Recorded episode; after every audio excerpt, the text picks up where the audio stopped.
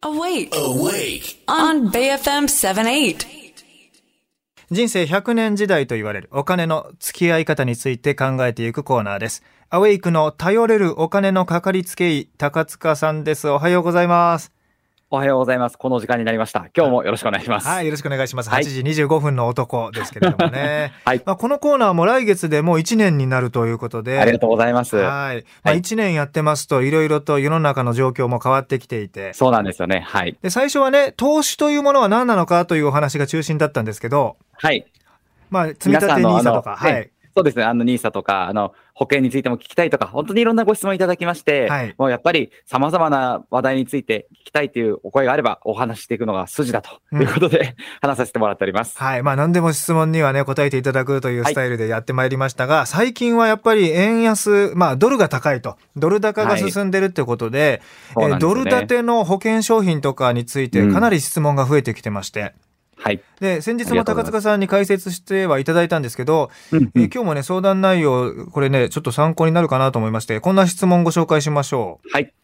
えー教育もしくは老後資金として積み立てていたドル建て、ドル建ての保険をどうしようか悩んでいます。えーうん4年前の加入時から、えー月々の支払いが5000円ほど上がっていまして、このまま続けていくこともできなくはないのですが、長い目で見てもリスクの方が大きいのならば、一時的に損するかもしれません。えー解約して別の積み立てを検討しようかとも考えています。うんえーちなみに積み立て NISA は現在もやっております。えーもし可能でしたらアドバイスをくださいということで、ちょっとドルが高くなっちゃったので払い込みも高くなるので、うん心配だってことですね。はい。ありがとうございます。これですね、あの、二つ覚えていただきたいことがあって、まあ判断する上で二つですかね、重要なことがあります。はい。で、これ新しく今、ドル建ての保険入るかどうか検討している方も、これから考えようかなって方も使える話だと思いますので、あの、この二つ覚えていただければと思うんですけども、一つが、まずドルを持つ意味うん。についてなんですね。で、あの、まあ、日本って、こう、まあ、これから生活していく中で、まあ、島国の中でやってて、円だけを持って生活していくっていうのは、まあ、普通だと思うんですけれども、やっぱり私たちの収入もそうですし、年金とかも全部円しかないので、円だけ持ってるのが安定するような気はするんですが、一方で、物価っていうのは結構為替に引っ張られるんですよね。なので、実際には円だけじゃなくて、ドルというものを持っていないと、結構物価が上がったり下がったりは為替で変わってくるので、うん。そのバランス取るためには本当はドルがあった方がいいっていうのも一理あるんですよ。うん。そういう目線で、あの、何かドルが必要になった時、要するに円安になって物価が上がった時に外貨建てのものを買わなきゃいけない。ただ輸入品でもそうですよ、すべて。そういうふうな用途でドルを貯めていこうって思われるんであれば、あの、今の為替がどうなったからやめるとか、始めるとかどうこうじゃなくて、将来のためにドル資産を持っていこうと。こういう目線でドルを考えていられると、為替って概念って消えると思うんですよ。うん。あくまで、その為替ってところが気になる人は、ドルは持たない方がいいんですよ。うん。よく保険屋さんとかが、利率がいいからドル建てにしましょうとかって提案ってあると思うんですよ。これは僕間違ってると思うんですよ。はドルを欲しくて持ったらたまたま基準金利もいいし、利率もいいねっていうのが正しいスタイルだと思うんですよ。あ。うん。まあ要するに日本に生活してる中でドルは密接に関係があるので、そこでドルベースでドルを持っていこう。もしあのこの今回のご質問者さんがそこを考えていくとこが今後思い直してできるのであれば、支払いが上がっても、まあとはいえ110円の時も120円の時も4年前からって書いてありましたんで、うん。いろんな時に平均的にドルを買ったことにはなってるはずなので、まあ、将来に向けて大きなドル資産を一括で買うんじゃなくて、コツコツ準備してきたんだと。こんな風に考えれるんだったら続けてもいいかなと、まず一つ目思います。はい。なので一つ目はドルを持つ意味についてでした。はい。もう一つは？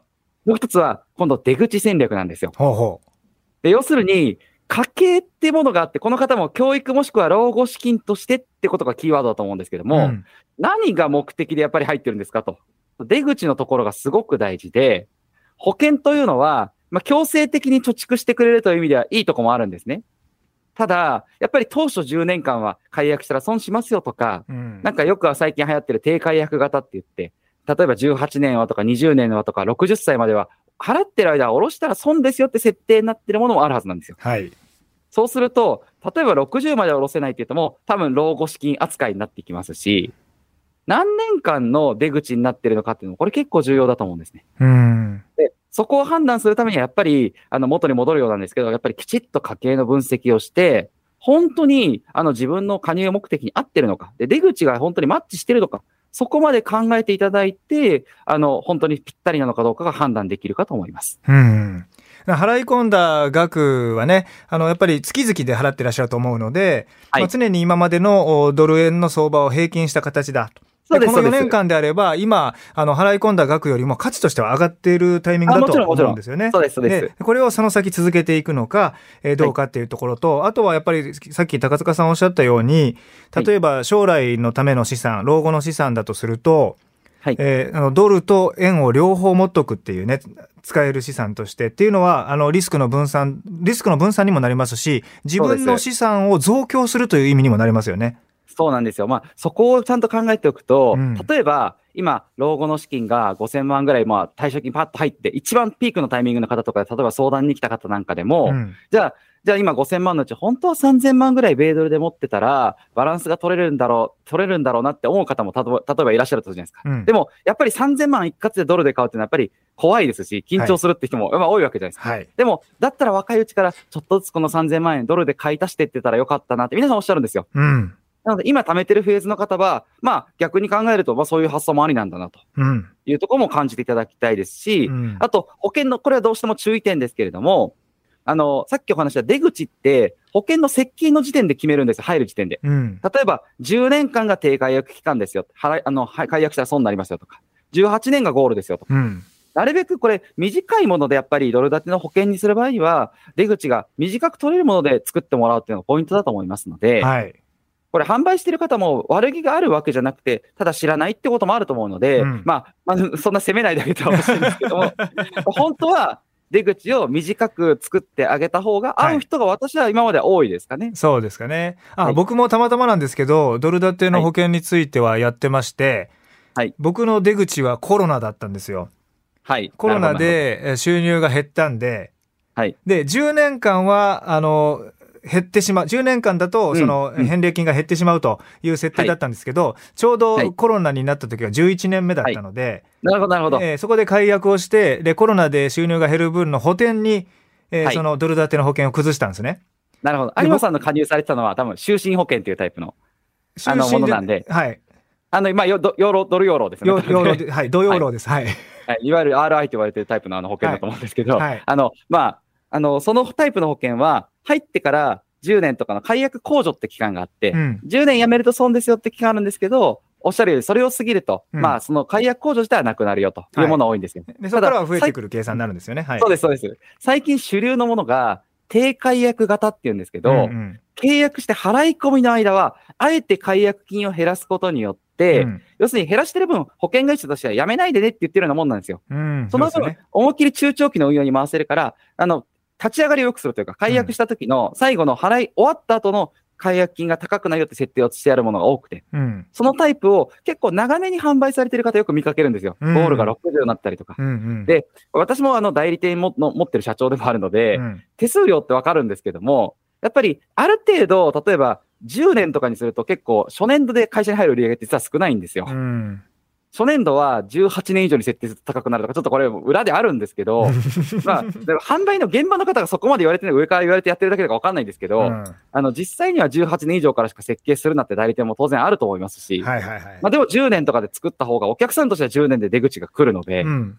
で10年から当然順増していくので、はいなるべく短いもので、あの、加入していただくのはやっぱりいいかなと思いうんます、ね僕の場合はたまたまね、10年で、で、ちょうど加入から11年目にコロナが来て、出口になったってだけなんですけどね。まあ、さっき為替を気にするなっておっしゃったんですけど、あの、11年前っていうのはですね、え1ドルが78円ぐらい。そうそうですね。1ドルそうですね78円ぐらいの時にはい僕スタートしてるんですよ、ドル建て。はい。で、はい出口がもう130円超えてたんで、はい。はい、去年とか一昨年かな。なななもうちょっと去年か。あの、そんな感じで、あの、のこともあれば、その逆もあり得るってことだから、より長逆にあのく持つってことは大事ですよね、やっぱり。そうです。為替が気になる方は、うんなんか、まずそこはあの、無理に為替気にしないドルベースだなんて考えなくて、下ろしちゃうのも全然いいと思うんですよ。うんうん。気になる方は気になるでいいと思いますし、うんにならない、そういうふうにドルベースで考えれる方は、まあまあ、為替なんか気にしないでドルを持っていくんだと思うと、結構いい付き合い方ができるかなとは思います。まあ今、円安、ドル高という言葉をもう毎日毎日聞くと思いますが、高塚さんのおっしゃってるように、えー何年か経ったら、い、や、2022年あれぐらい、えー円高だったらいいのにな、みたいな、そんな時代がもしかしたら来るかもしれませんしね。はい。全然ありえます。いろんなシナリオは想定していただいてシナリオはもうどっちにも転がります。過去、はいえー最低78円、まあ昔は360円でしたけど、200円台をずっと言ってた時もありましたしね。あります。ねそれ今年の頭のあのニュースとか、うんなんかそのドルに、為替について書いてる専門家とかの記事とかもまだ残ってるはずなんですけど、うんそういうの見ていただくと、この年末に、まあ、こ今年2022年148円とか行きますよって書いてる人ってほとんどいないはずなんでで、すね。はいだ。から今その専門家の記事を読むことだって僕無駄だと思うんですよ。なんとでも書けるんで、うんいや、もうあの120円戻りますってシナリオ書く人もいますし、うん170円ぐらいまで行くだろうって人もいますから、うんでも今年の年初じゃあなんでみんな当たってないのって話ですからね。そうです。結局余地なんかできないじゃんっていうことを気づいていただけたら嬉しいかなと思います。はい。はいえー今日の放送内容、アウェイクポッドキャスト、それから Spotify、Apple のポッドキャストでも聞き直すことができます。そして、お金の教育チャンネルという名前の高塚さんの YouTube でも聞き直しができますので、チェックしてみてください。ありがとうございます。はい。えーそして、えー引き続き、えー皆さんからの質問お待ちしています。投資、お金、保険、いろんなこと、うん老後の資金とかね、いろいろと、えー募集しておりますので、お待ちしています。えーフィナンシャルクリエイト代表取締役の高塚智博さんでした。どうもありがとうございました。ありがとうございました。またお願いします。はい、また来週です。お願いします。はい